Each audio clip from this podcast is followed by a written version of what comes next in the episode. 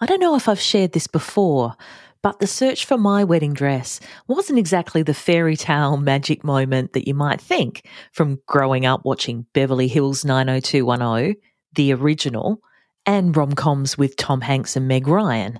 In fact, I was so embarrassed about my budget, style, appearance, and size that I didn't even set foot into a bridal store at all. Mind you, it was over nine years ago now, so the options and my self esteem have changed a lot since then. But at the same time, if my recent DMs with listeners and my couples, who I'm the celebrant for, are anything to go by, nothing has really changed because the search for your wedding attire, whether it be a dress or gown, a suit, Elvis jumpsuit, bear costume or arseless chaps really comes down to your confidence and your knowledge of how, where, and when, rather than what the market or online options can offer you at any given time. And this is why I am incredibly excited for you to listen to my interview with Bianca Velt-Herron, who is currently the Australian and New Zealand sales manager for three labels from the Spanish bridal house Pronovias Group.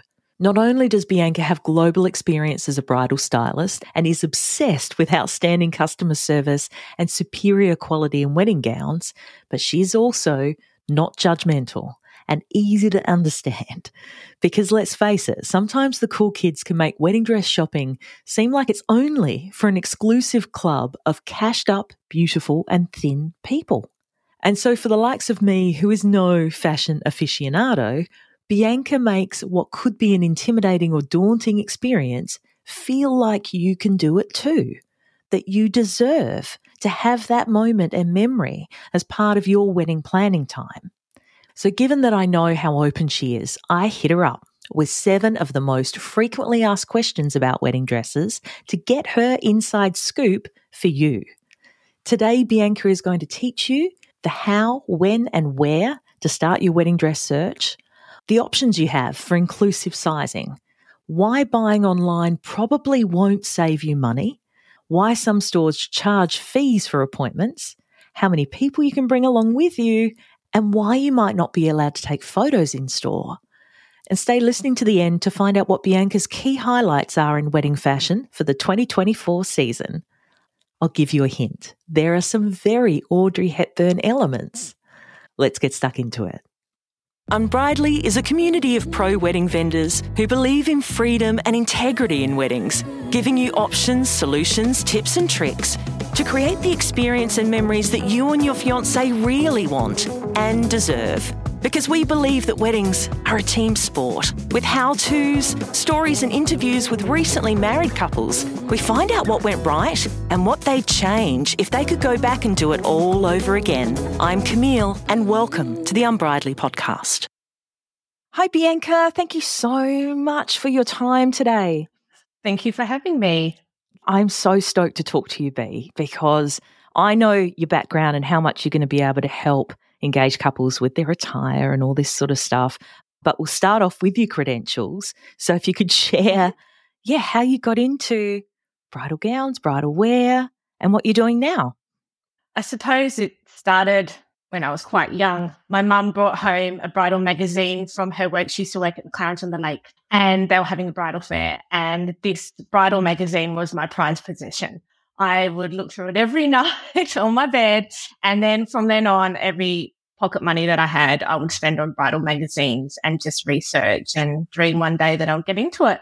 Finally did. Um, after working in fashion retail from the age of 16, I uh, went to England to pursue my love of English history and was hoping to get into the bridal industry over there. Managed to fulfill both of my dreams, which was one of them was to work at Harrods in London and one of them was to work in bridal. I managed to gain a position with the bridal company uh, which is a Spanish bridal house, who I actually currently work for now. But at that time, I was a bridal stylist in their London flagship store and then was promoted to senior sales wow. at their Harrods concession. So that was very exciting.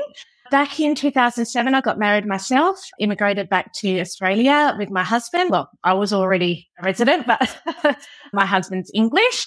and managed to gain a position with a local family wholesaling business within Adelaide. And so I gained a lot of industry knowledge within the Australian and New Zealand market working with that family company, wholesaling to bridal stores across Australia and New Zealand. And then I was lucky going to be headhunted for this position with the Pronovias Group again, representing their brands House of St. Patrick, White One Bridal and Ladybird Bridal within the Australian and New Zealand market.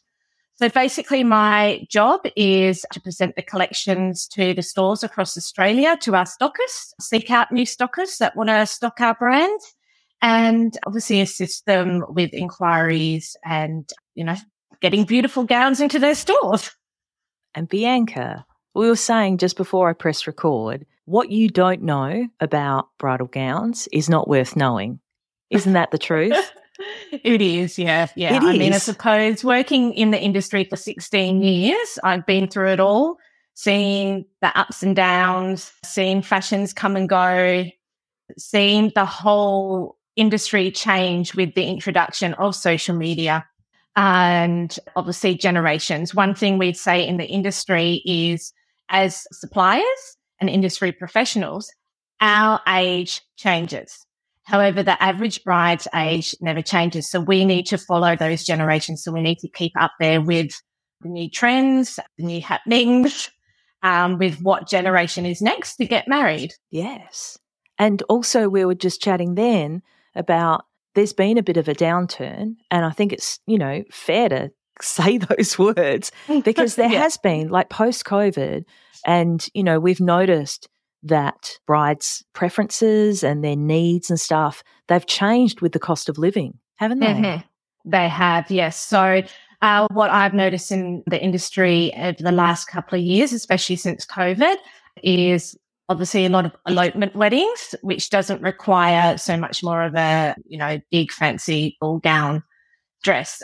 However, the other difference that I'm seeing is a lot of brides are buying gowns off the floor because they're needing them quickly because they've just gone, want to get married, want to get it over and done with, need that dress quickly. And this is where we can come in later about discussing how further ahead do you need to actually Mm. start shopping for your gown and your attire. However, that the change that we're seeing in the market at the moment is brides are wanting gowns quickly, and a lot of stores are having to sell their gowns and their samples that they've invested in to get reorders on, but they're needing to sell them off the rack to to facilitate the bride's needs. Mm. And so at the moment, you know, with those demands on boutiques, are we still finding that there are delays in making and shipping gowns from overseas? It's getting better. The chain of shipping, the links there are getting better. There was quite a few delays post COVID. A lot of the suppliers are based in overseas countries, and a lot of those places would obviously be short staffed. Mm. You know, it, it's happened in all industries. So Oh, it has, yeah, it has gotten better. So, you know, it did go from the average of a gown to get to get made would be 16 weeks. Sadly, after COVID, it sort of had to get pushed out to about 20 weeks. Now it's actually gone back to about 14 to 16 weeks, depending on what designer you decide to go with. That's really good. And yeah, not to not to blame anyone or to have a go at the industry or anything, but I just think it's really great for engaged couples now to know that there there might be a bit of a delay and if they're able to get ahead of the curve, surely Mhm. that's better for their stress levels and It is. And I hate to say this and I hate saying this to brides in stores, but always allow for error. Don't let that get you put off. But there's certain things that are out of control from the store's point of perspective to the supplier's point of perspective. You know, things like delayed deliveries that, you know, the gown did actually get sent on time. However, it might get stuck in customs and that's out of the supplier's hands. So it is really important to make sure that you get your gown in time. Don't leave it three months before your wedding. I mean, there are things that can be done like rush orders and things, but you're putting extra pressure on yourself, Mm. on the store, extra worry not to allow for certain errors that can happen. yeah, yeah. Thank you so much for filling us in about that, Bianca. That's so good. You're welcome. So at the moment, you were just talking about that you're seeing a few more brides maybe get more elopement style gowns, dresses. Is that what is most popular? I suppose I'm kind of contradicting myself there, to be honest, because, you know, over the last five years, we've seen boho as a really big trend. And when you think elopements, you kind of think boho sort of style dresses. And boho that word gets thrown around quite a bit and it actually could be quite extensive to um, describe some gowns. But generally, when I think of boho gowns, I think of light and flowy, which is what you would wear for an elopement or, you know, a destination style wedding. Funny enough, though, the trends are like, again, I'm contradicting myself. The trends are going to more A line and princess style gowns over the last year and heading into next year's collections as well is what's shining through and what the feedback I'm getting from the stores that I deal with is they are selling more A-line and princess gowns now, and the boho style is is sort of fading out. I suppose there are sort of like more modified A-line gowns that you could get for elopement sort of destination style weddings now if you're wanting to, you know, get something that's a little bit more on trend, which is where it seems to be going. What do you think influences those trends, Bianca? Oh, that's a good question. The big, you know, design houses, they set the trends, I think, are now at the forefront of the bridal industry. So, for example, the company that I work for is a big bridal and we have quite a few labels under our belt. And those sort of bigger names like Pronovias Group do set the trends. They've always been the trendsetters. So mm-hmm. they've got, you know, a house of designers that will come up with these fantastic new ideas, source out new fabrics that hasn't been seen before. And then you'll start to slowly see, you know, the smaller sort of designers follow on from that. So I think the bigger sort of houses are the trendsetters. And then obviously they take inspiration from big design houses like Coco Chanel and things like that. And so it's just a lot of research that has gone into putting a collection together. I just wonder whether sometimes, you know, real life sort of comes out a bit, whether it's movies or whether it's um, Bridgerton or whether it's uh, royal yeah. weddings and things like that. Exactly. And it's funny you should say that because I know that a few seasons ago, as soon as Bridgerton hit, we started to see sort of a little bit more empire lines and probably sort of more of those princess cut gowns, you know, shows like The Crown and with all the royal weddings that have been happening at the moment. So the current collection that I've got from the House of St. Patrick this season, which will be in stores next year, is actually based on royal weddings and Queen Victoria. So that's hence why you can see a lot more of the princess style gowns and the fuller ball gowns, but modernized, obviously, for today's bride. So you can still go to the loo in them. Yes, yeah. It's important. It's important. yes, it is. It's crucial. Whoever it's crucial. came up with those fantastic loo bag dresses is a genius. I wish I had that. right? Millionaire. A bride's worst enemy in the toilet is the um, toilet roll where it rips off. Oh. Don't get your oh. chill skirt caught in one of those. Oh, what a great tip. So we know sort of what is trending, what is popular, but I'm in a lot of bridal Facebook groups. It's, mm-hmm. it's mainly brides, and they're talking a lot about dresses. And I had one today, and I'd really love your take on it. So, a plus size bride has been trying to get her mum, maid of honor, a couple of bridesmaids, and a sister to go with her dress shopping. She just can't coordinate them all, for starters. But then she's got this feeling that they're pushing back on attending this dress appointment, this trying mm-hmm. on gowns appointment, because of her size and because they don't want to have to sit there and lie to her about how she looks good, which I just find so sad. It's so sad. Right. So for plus size gowns, Bianca, like what are brides' options? Like, how can we make everyone feel wanted and, and included and beautiful? Yes, yeah. Well, there are certain stores that dedicate themselves to plus size pride. Really hate to probably try and use that word, maybe more stores that are more inclusive towards, you know, a fuller figure. Mm. Your best bet is to call the store first, make a few phone calls, do your research, check their websites if they do cater for size 18 plus. Most mm-hmm. designers can go up to size 26, 28. Some go up to size 32, like my brands. Also, yeah, do your research on the brands and on the stores. Make sure that they will have enough gowns in your size range to try it on. There might be sizes that are a couple of sizes down, a couple of sizes up that we can make fit and work so you can actually see what the gown will look like on you in the finished product. So the bridal stylists are trained to deal with this sort of situation. But you need to feel comfortable with your bridal stylist as well. So my suggestion would be to call the stores, get to know the bridal stylist that you're talking to on the phone. Maybe they can suggest one that would um, be best for you. Tell them your concerns and they'll work around that. If we go back to her entourage mm-hmm. and her concerns about her entourage, my suggestion might be go in yourself first, get to know your stylist, get comfortable with the store that you want to pick your gown from. Make sure that they've got the size that, you know, to cater for you.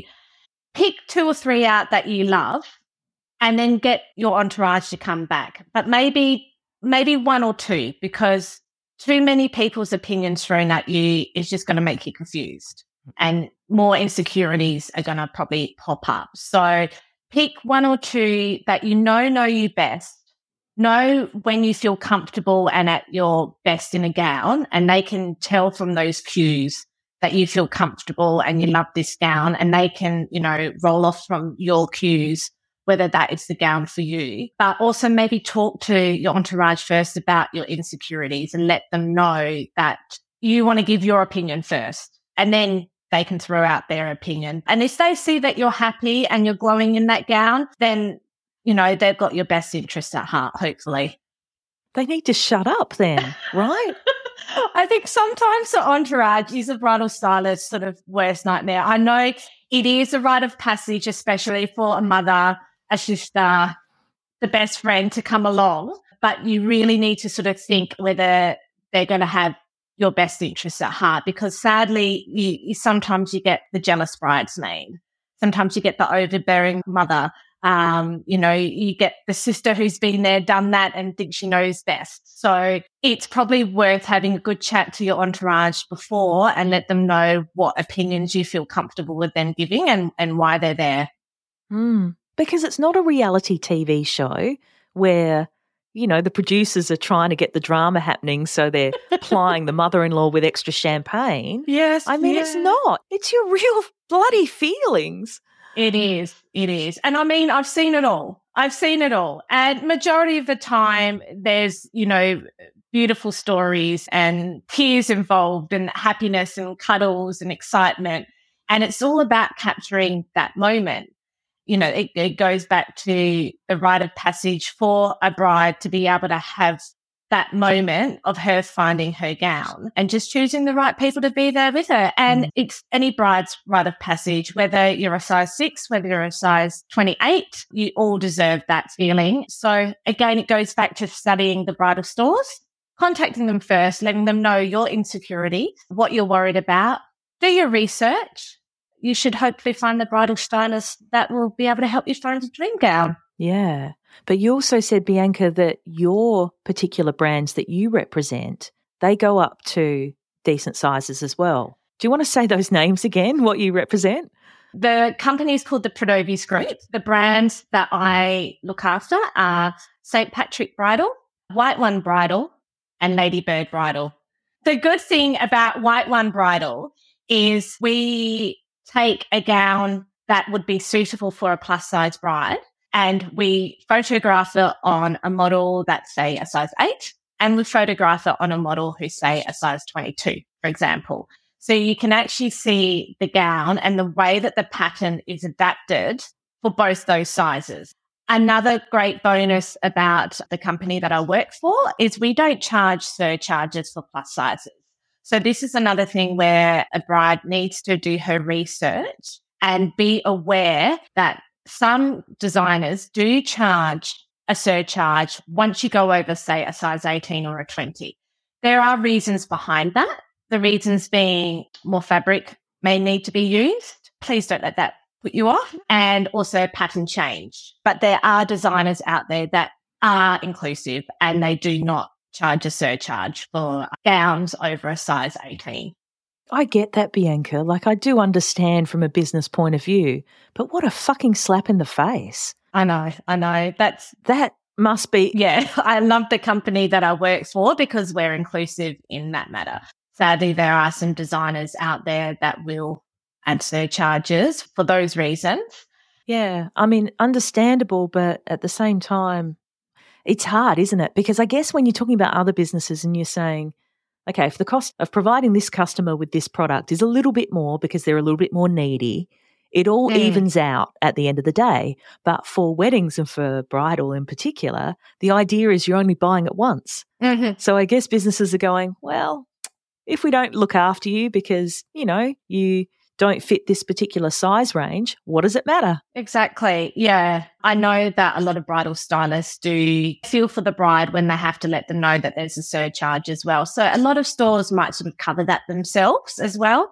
Again, it's about doing the research. There are a lot of designers out there that have dedicated plus size brands. For example, My Ladybird Bridal does have a dedicated sub label underneath it called Eva, where we cater for plus size brides and they are pictured on curvaceous models, you know, because there's certain things that get involved where someone who might be a size 20 gets conscious and would prefer something like a strap.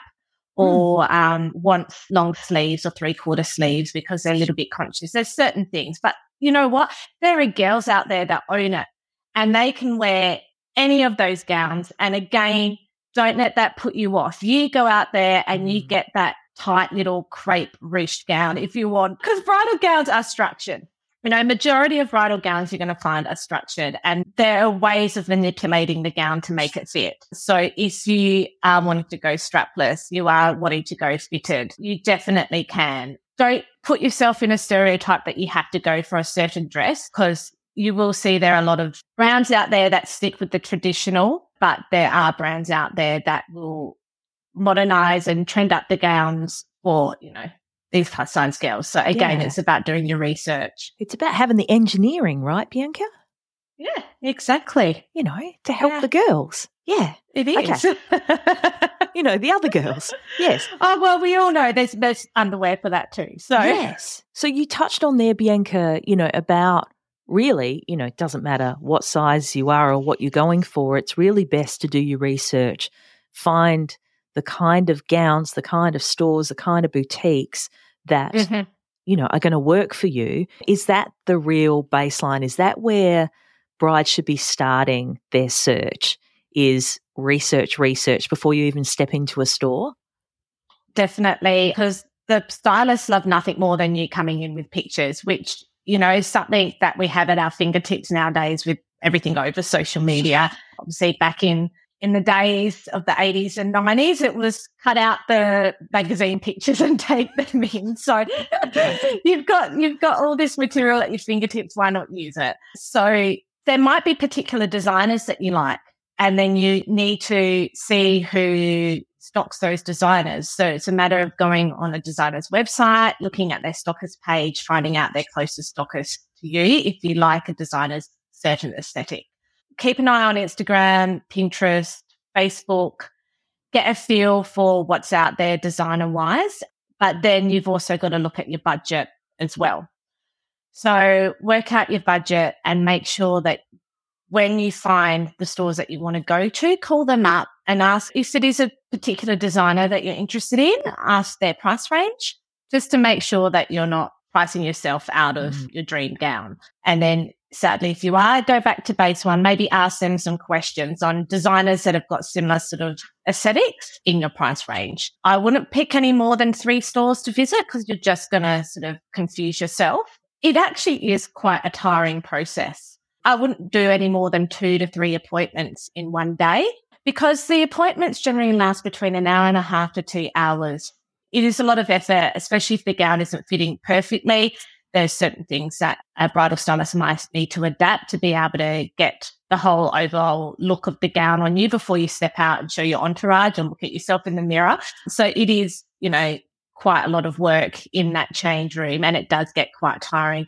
Hence why the bridal stylists generally limit to how many gowns they'll let you try on and that limited time of the appointment, because obviously they need to cater for other brides coming in, especially on Saturdays. Book in advance on Saturdays because some stores do book, you know, months in advance for their Saturday appointments. If you can try and make a weekday appointment, that would be fantastic because you would generally have the store to yourself as well, which would be quite nice. I would imagine, you know, as you're saying, Bianca, there about, you know, calling the store in advance, making sure they've got the actual designer that you have been coveting and following and mm-hmm. stalking and but then making sure that the price range is within your budget because mm-hmm. I guess when you're standing there in the middle of the store in what you think is the perfect gown and everyone's going, "Oh my god, that's fantastic." And then the bomb gets dropped then. Oh, oh it's yeah. $3,000 more expensive than what I thought it was.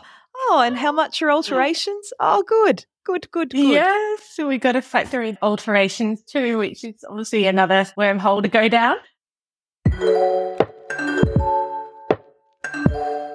You still haven't written your vows yet, have you? Let me help. In around 20 minutes or so, you can easily write personalized wedding vows unlike anything you've heard before that will make your fiance feel like the most loved, understood, and appreciated person on the planet the How to Write Wedding Vows That Don't Suck.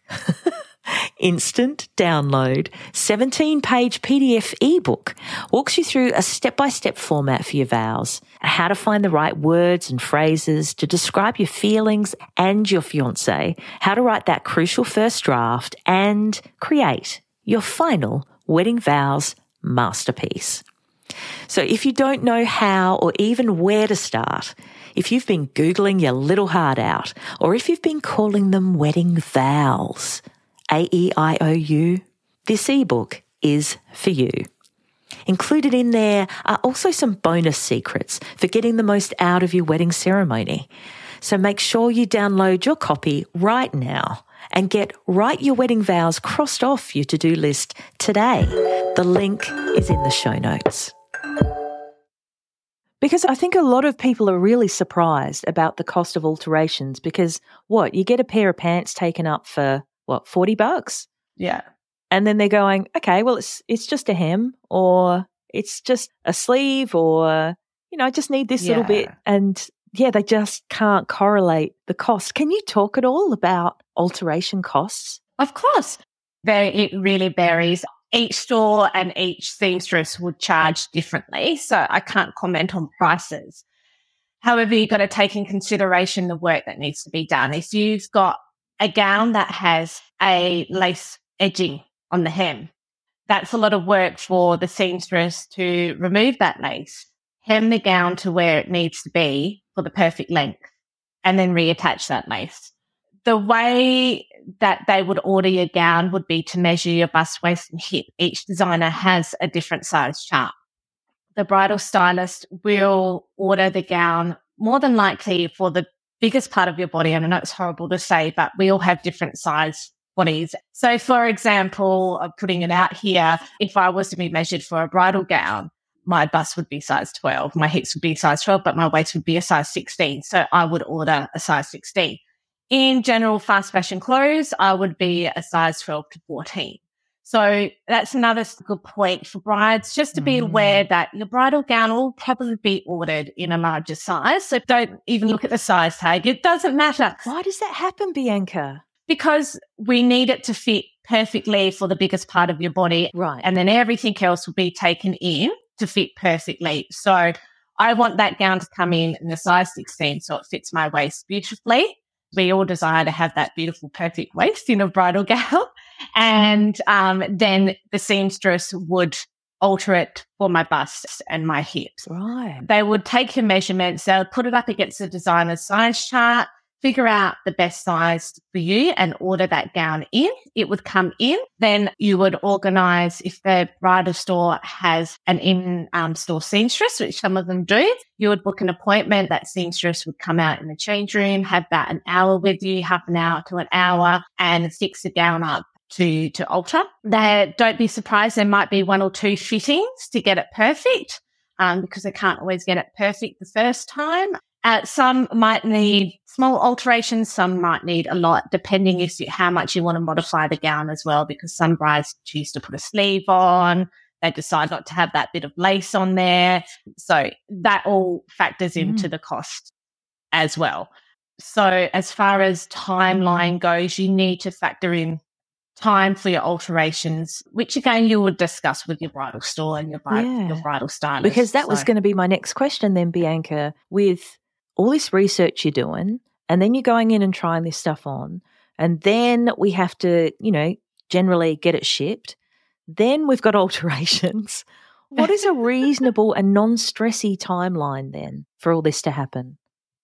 So, bridal gowns take regularly around about 16 weeks to come in. Um, you would need to check with certain designers. Each designer has different, but just say going on the basis of the designers that I work for, we say 16 weeks. And you would want to then allow maybe two months for your alterations. Again, that gives us more time to I hate using it, but allow for errors. Sadly, things do happen. So I would say add two months onto the four months. So that's six months. And then you're going to want to give yourself maybe four weeks to have a look. It depends how long you think it's going to take for you to find your perfect gown. So add maybe another month on top of that. I would say generally between nine to six months, six months being the absolute sort of deadline to look for your gown if you're having a shotgun wedding and you're getting married in two months, by all means, there are stores that can help you. There are designers that do rush orders or hold stock. Um, sadly, though, if this is the case, you can't be too picky. Listen to your bridal stylist. Let them guide you if you know you're needing a gown quickly. Let them know what you're looking for in a gown and they'll be able to show you what options and they'll guide you to the best ones. That's really cool. So, with such a long you know, that's a reasonable lead time to get a, a nice outfit together. Mm. Listen to me, you know, just throw something on. Um, but no, and we understand why and we understand how and everything. So then, you know, my brain goes next to why can't I just buy it online? Why don't you recommend that mm-hmm. engaged couples buy their wedding attire online? Okay. Yeah, there's a couple of good reasons. But the final point is you'll probably won't end up saving money. You'll probably end up spending more money. The amount of horror stories that I have heard from seamstresses and bridal stores with brides coming in saying they bought their gown online. It doesn't fit. I need this added. It's not what I wanted. Can you fix it? They can, but it comes at a cost and it comes at a big cost. Online stores will sadly steal designers' images, which I can. Anyone can take our designs off the internet. The best way to avoid this, to make sure that you're not getting a counterfeit gown, is majority of the most well-known designers don't sell online and they don't allow their stores to sell online. So you can only get these gowns in store. So you will know if there's a designer you're interested in, you see that image on a really inexpensive wedding gown website. Go to that designer's website. You'll generally see a buyer beware tab at the bottom of the website that they do not sell online. So then you can know that that gown is a counterfeit. Right. And when we go into counterfeit gowns, we look at poorly made, structure's not there, the fitting, which is a whole nother story, cheap zips, cheap fabric, not the same lace or embellishment details as the designers. They've just literally just copied a gown that looks the same with cheaper lace, cheaper fabric that doesn't fit well. Um, also going to the sizing. That's why it's important to go to and see a bridal stylist where they can fit you properly. This is where the other cost comes involved that if you do buy a gown online, again, bridal gowns aren't the same as our everyday wear. So, like I said, I'm a size 12, 14. In wedding gowns, I'm a size 16. If you go onto this website and you normally wear a size 14 and you order a size 14, 99% of the mm. time it's not going to fit. Hence why you'll end up going to a seamstress to get it taken out. gowns are actually easier to take in, obviously, than to let out. So there's a lot more costs involved. They basically have to take part the whole gown and redo it. So that's where I'm saying you'll probably end up spending more money if you go and buy on the internet anyway, and you're not going to get what you pay for mm, in a mm, bridal mm, store. For sure. Actually, when I think back to, uh, because I was embarrassed personally to go into a bridal store to mm-hmm. shop for a wedding gown myself. Um, and so I just thought, I'll just look online. I'll just get it from online. And uh, my first one, um, yeah, it didn't fit. Like it fit one part of. It's funny you should say that. It fit oh. one part of my body, but not the other part of my body. Yeah. And then it was completely the wrong style, which I would have known if I'd actually tried it on in person. But yeah, I had uh, one of the Unbridely podcast listeners. She wrote to me and she just went, "I don't want to go into a bridal store," and yeah, the best okay. personal advice that I can possibly give is please give it a go. yeah. Please, like as Bianca said, do your research and find somewhere where you're going to feel comfortable, somewhere where you can literally put the gown mm-hmm. on your body because it's the biggest game changer to actually see it in person. It really is. It is. Yeah, feel it the is. fabric. And don't think that you have to certainly go for a style that you know suits your body. Again, these gowns are structured. So if you would be someone that doesn't normally wear a form fitting gown, please try one on. You'll be surprised. And then you will shock your fiance, you know, um, walking down is something that you completely would have never thought, but get adventurous, try some different styles on. There's so many different silhouettes that you'll hear thrown at you. You know, you've got A-line princess, you've got column, you've got modified A-line, you have um, mermaid, trumpet, fit and flare. Try all of them on. You know, call mm. the store, get a feel for them. You know, you might feel that they're not your type of people. You know, there's all different ways of mm. running a bridal store and they've all, you know, all different personalities and just get a feel for them and make sure you feel comfortable and tell them of your concerns and they'll work around that. On that point as well, why are some stores charging money, charging a fee for bridal appointments? What we've got to think about is these bridal stores are investing a lot of money in their samples, hundreds of thousands a year in bridal gown samples.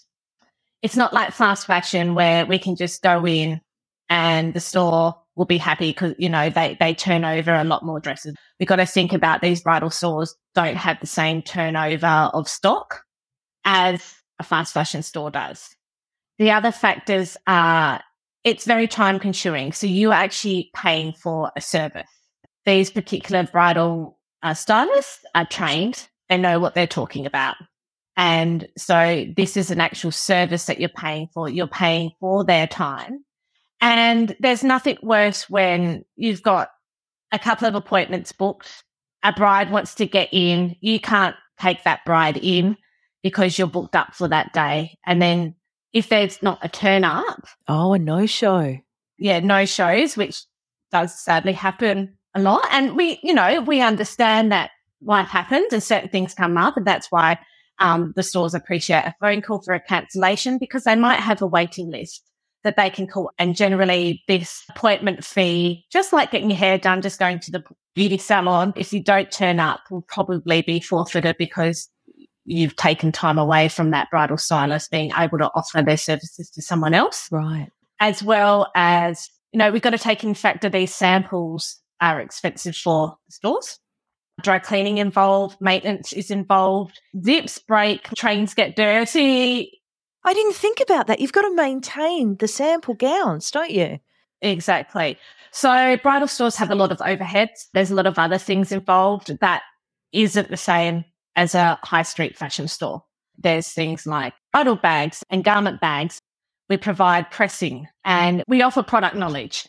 You know, we've done our research. But if you're talking about you standing there trying to help someone, Bianca, which I know is not what you do for a, a job now, but. I'm sort of representing the stores, yeah. yeah, totally. It's not just you standing there and your opinion in that moment, it's all the years' experience that you're bringing with it. Mm-hmm. It's worth something. Yes, yeah, exactly. It is worth something. And you know what? There's a lot of stores in Australia and New Zealand that don't charge, but don't get put off if they do ask for an appointment fee. And you know what? You always get that appointment fee if you end up purchasing the gown anyway. Oh, it's offset against the cost of the gown if you buy. Yeah, yeah. So majority of them do. I think it is a big thing in the States. I'm not 100% sure. Let us know, everyone in the States. Love to know. Possibly in the UK as well. But I have heard, you know, on chats and stuff, um, brides complaining about having to charge because they see a bridal store the same as the high street fashion store. I suppose it also deters people wasting the bridal stylist time. And I know it sounds horrible, but I have heard horror stories. Mira's wedding. Yeah. You remember Mira's? Complete waste of time, but so much fun. Her hobby going in there. Oh, yeah, taking pictures and putting it in the photo. yes, pictures. That's what I wanted to ask you next. Bianca, Bianca. Yes. yes. Why can't we take photos when we're trying on gowns? Ask the store first. Different stores have different rules. Some stores will completely say no, and there's reasons behind that. Some stores will say, yes, once you have chosen your gown, you can take as many pictures as you want. And then some stores will let you do it freely. Some of the reasons being wasting the bridal stylist's time, but some stores see that if you take pictures, you will just take it off to, you know, get the gown made by your Auntie Mary you know, and again, they spend a lot of money on their samples and investing in this. Also, you might take pictures to look afterwards to help you determine which is your favorite gown, but it's not about the way you look in that picture. It's about how you felt at that point of time in that gown. Okay.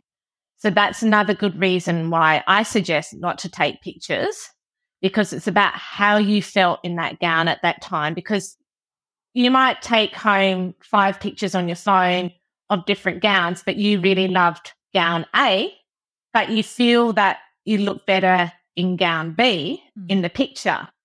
Me as a bridal stylist saw you more comfortable and happy and glowing in gown A than gown B. Yeah. And it also could be the position that you're in and the way that you're standing at that time in that picture. So don't let that determine. So, Bianca, are you saying your advice would be to go with the gown that you feel best in mm-hmm. rather than perhaps take a photo, compare it with lots of other gowns, and pick it apart in the following months. Yes. Yeah. Mm. You're just going to confuse yourself. You want to capture that moment that you've got the gown on that you felt your absolute best in. And I can tell when a bride is most happy and herself in a gown it's all about body language. So a bride comes and steps out and she's pulling and tugging and criticizing, I like this, but I don't like this, and literally tugging the gown and sort of wiggling, feeling uncomfortable, I'm like, let's get you out of that gown. It's not your gown. Let's try the next one on. She comes out glowing, smiling, patting the gown. She's literally taking ownership of that gown then and there. So I'm giving you my little hint here. my little tip. Yeah. If you start twirling. And obviously, tears, we know. Tears is, we know that's the one. Capture that moment, make that yours. Don't let anyone tell you any different. But in your memory, you're saying. Yeah. Don't step out of that store, think about it, come back. Capture that moment, get it done. You've got that fantastic memory to look back on. That is when you found your gown. Everyone was crying. The champagne was popped. Let's do it. Make it your own. Yeah, that's beautiful. Yeah. That's so cool. Okay, so we're trusting ourselves, we're trusting our gut and running with what feels amazing. Mm-hmm. Oh, God, you've just restored my faith. You're going to have all the bells and whistles with that gown too on your day. So if you take those pictures and you've got your hair down, it's not fitted properly, you don't have the right underwear on, you don't have the right shoes, you don't have the veil, you don't have your flowers. So it is going to look different. That's another reason just to try and keep it in your head on how you felt and trust your gut instead of going back and forth on those pictures. So that's another reason. I just, I never thought, Bianca, that there was actually an advantage to not taking photos. Yeah, Yeah. I love that. And so we've already talked a little bit about the entourage as well, the people that you're bringing with you to these appointments. You know, like what happens if you've got four or five bridesmaids, plus a maid of honor, plus your mum, plus your mother in law? You know, like, oh, what do you do then? Because so you're thinking like only a couple maximum, yes? Well, um, some stores will only allow a couple as well. They'll because they might be just a small boutique and they've got two or three other appointments on at the same time, and they can only allow room for a certain amount. So again, check with the store prior to making your appointment on how many people you can take. You're the judge. You know those people best, but you want to think about who out of that group is going to have your best interests at heart, who knows you best, and who you can be honest with and say, hey guys, let me speak first on what I think about the gown instead of you guys throwing out your opinions. I really trust your opinions, but I want you to have my best interests at heart. Mm, I love that tactic. Sometimes the bridal stylist will let the entourage know, hey, such and such really feels lovely in this gown. Oh, Let's just hold our opinions first and let her tell us what she loves about the gown and why she loves it. And then we can have our opinions. yeah. Uh, so sometimes you might get some quite domineering bridal stylists that will do that. But again, that's because they're trained. They've seen the highs and lows. I've seen it all where a bride has been in the change room. She's felt comfortable. She loves the gown. As soon as she steps out of the change room, she feels completely deflated because of the looks of her entourage, the opinions that are thrown out straight away. Sometimes it boils down to jealousy. So remember that as well. I know it sounds horrible, Yeah. but it might be that they're remembering their time bridal shopping and they're wanting to relive that. It could be that they haven't had their time and they're wanting their two bobs worth in. they could just be a bitch, Bianca. It's true. I know it's They're out horrible. there. I know. Yeah, it is. So that's another reason why bridal stylist job is so difficult and different to any other fashion retailer. We're not just styling you. We're also a counselor in that change room. Mm. We're also a mediator for you with your entourage. Yeah. there's a lot of emotions involved. So we've got to be very caring and empathetic as well. And I know that every bridal stylist is very down to earth. They just have your best interest in heart and want you in the gown because that's why they're in that industry because they love it. And I guess you can always, because, you know, I, I keep coming back to this scenario where, you know, a bride's got a really, a decent size wedding party, few bridesmaids, you know, Mm-hmm. couple of groomsmen, couple of brothers, everyone wants to come. Bring the dog, it'll be fun. But, um, oh gosh. you know, like we just got to, I love your advice in pairing back who not needs to be there, who would you really like to be there, and Mhm. then to somehow really diplomatically let the others know that unfortunately, you know, they won't be able to come along to this bridal fitting appointment.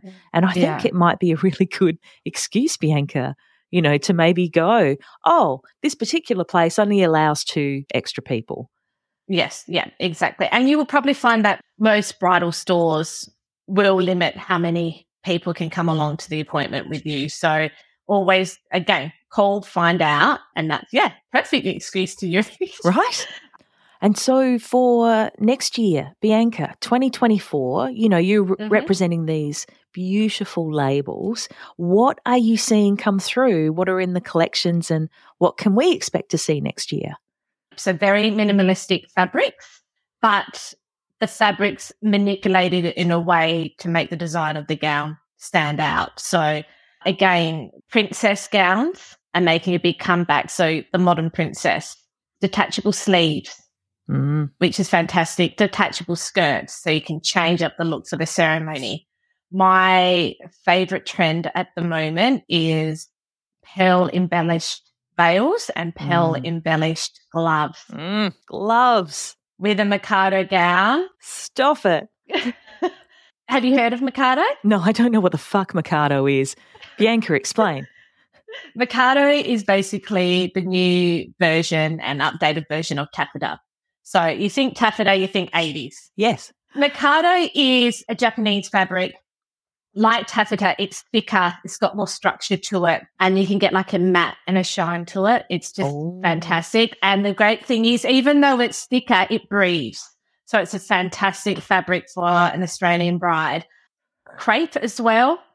You've probably seen a lot of gowns in your weddings Yes. recently. There's some beautiful, you know, these um, asymmetrical splits in the beautiful crepe gowns and any size can wear crepe as long as it's structured right and it's got that structure in there and it's stretch. You can wear it if you've got the right underwear. Don't let it put you off. If you're over a size 16, please give crepe a try because it's a beautiful fabric, very luxurious. So these two fabrics tie in with the minimalistic sort of princess look that we have seen coming through within the royal weddings as well. But mm-hmm. then you can add to it. You can make it your own. You're shining through. Your face is the one that's shining. Your beauty and your happiness is what's shining through on the day with these beautiful minimalistic gowns. I've heard that, Bianca. Yeah, that you want to wear the gown. You don't want the gown to wear you. Down to where you exactly. you can add your own touches. You know, these gowns are great to be able to personalize. So you personalize it with the veil that you want. Um, you can have it with the headdress that you want, the jewelry. Like I said before, these fantastic new pearl embellished gloves. I just love them. I can't get enough of them. You're going to see them over Instagram everywhere. it's very Audrey. It is very Audrey. Yes, yes. So there's quite a few sort of Audrey inspired gowns as well. Still, you know, the lace is still out there. There's so many different laces that you can get nowadays. Lace with 3D effects on them. So flowers popping out. Wow. Um, I've got one gown in the new House of St. Patrick collection, which has just got these massive, beautiful 3D flowers all over the gown, embellished with sequins. And it's just like nothing you've seen before. So again, we are at the forefront of bridal fashion. We are the trendsetters at the Pronovias Group. So jump online, have a look, um, keep an eye out for the new 2024 collections. 2023 collections up there now, and you'll see some of the gowns that I've sort of suggested that Mikado, that crepe coming through, the different textured lace. Um, yeah. You've made me excited about bridal gowns. Oh, good. I'm glad. That's my job. Spreading the bridal gown love. You know, I'm pretty straight down the line, Bianca. And for you to make me care about 3D like lace flowers, well done. Thank you. It's beautiful. And so, what is the website? The Pronovias Group. Pronovias Uh, Group, even. Pronovias Group. If you want to just Google St. Patrick Bridal, White One Bridal, and Ladybird Bridal. and find your local stockist. And Yeah, you'll see it at the top of the websites for the different brands. There's a stockist section, and you'll be able to find um, your closest stockist on there. awesome. No matter where Yeah. the listener is, they'll be able to find you. All around the world. They're stocked all around the world. So, yes, yeah.